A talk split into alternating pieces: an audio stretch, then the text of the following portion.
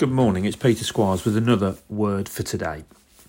I'd like to uh, read to you uh, uh, Revelation 3 and, and it's verse 20. Jesus says this Here I am, I stand at the door and knock.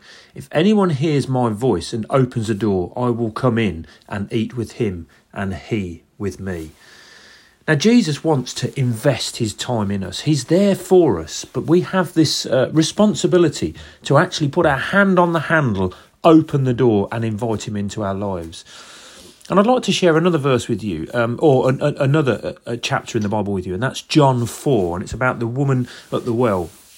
And we see that uh, Jesus sitting at the well after his disciples have gone into the town to, to get food. And this Samaritan woman approaches him. And Jesus says to this lady, uh, Will you give me a drink? Now, the significance of that is that Jews and Samaritans do not get on. Um, they are unclean to one another. And Jesus was breaking the barrier. He was investing his time in this woman that ordinarily would be out of reach for the Jews. And, and, and he was inviting her to see what it was that he had to give her. And it goes on. Um, if you knew the gift of God, who it is that asks us drink, you would have asked him, and he would have given you living water. She clearly didn't know who Jesus was, but he continued to give his time and invest his time with her. And it goes on and on and on. And he talks about giving her living water. The, the, the worldly water that we know will run out. We will be thirsty again.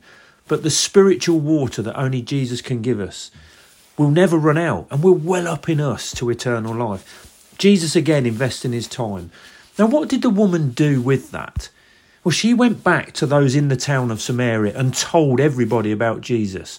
Jesus had a prophetic word about her. He knew everything about her, and she shared that with her community. And the upshot of that was that after her investing her time in Jesus, she went away and invested her time in others. And then we see as we go on to the last few passages from 39 onwards that they invested their time in Jesus.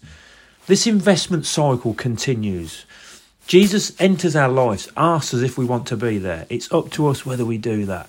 But then we must take it and invest in others as we invest in Jesus. And I pray that that is what you do. Invest in Jesus and invest in others with the word of Jesus. Amen.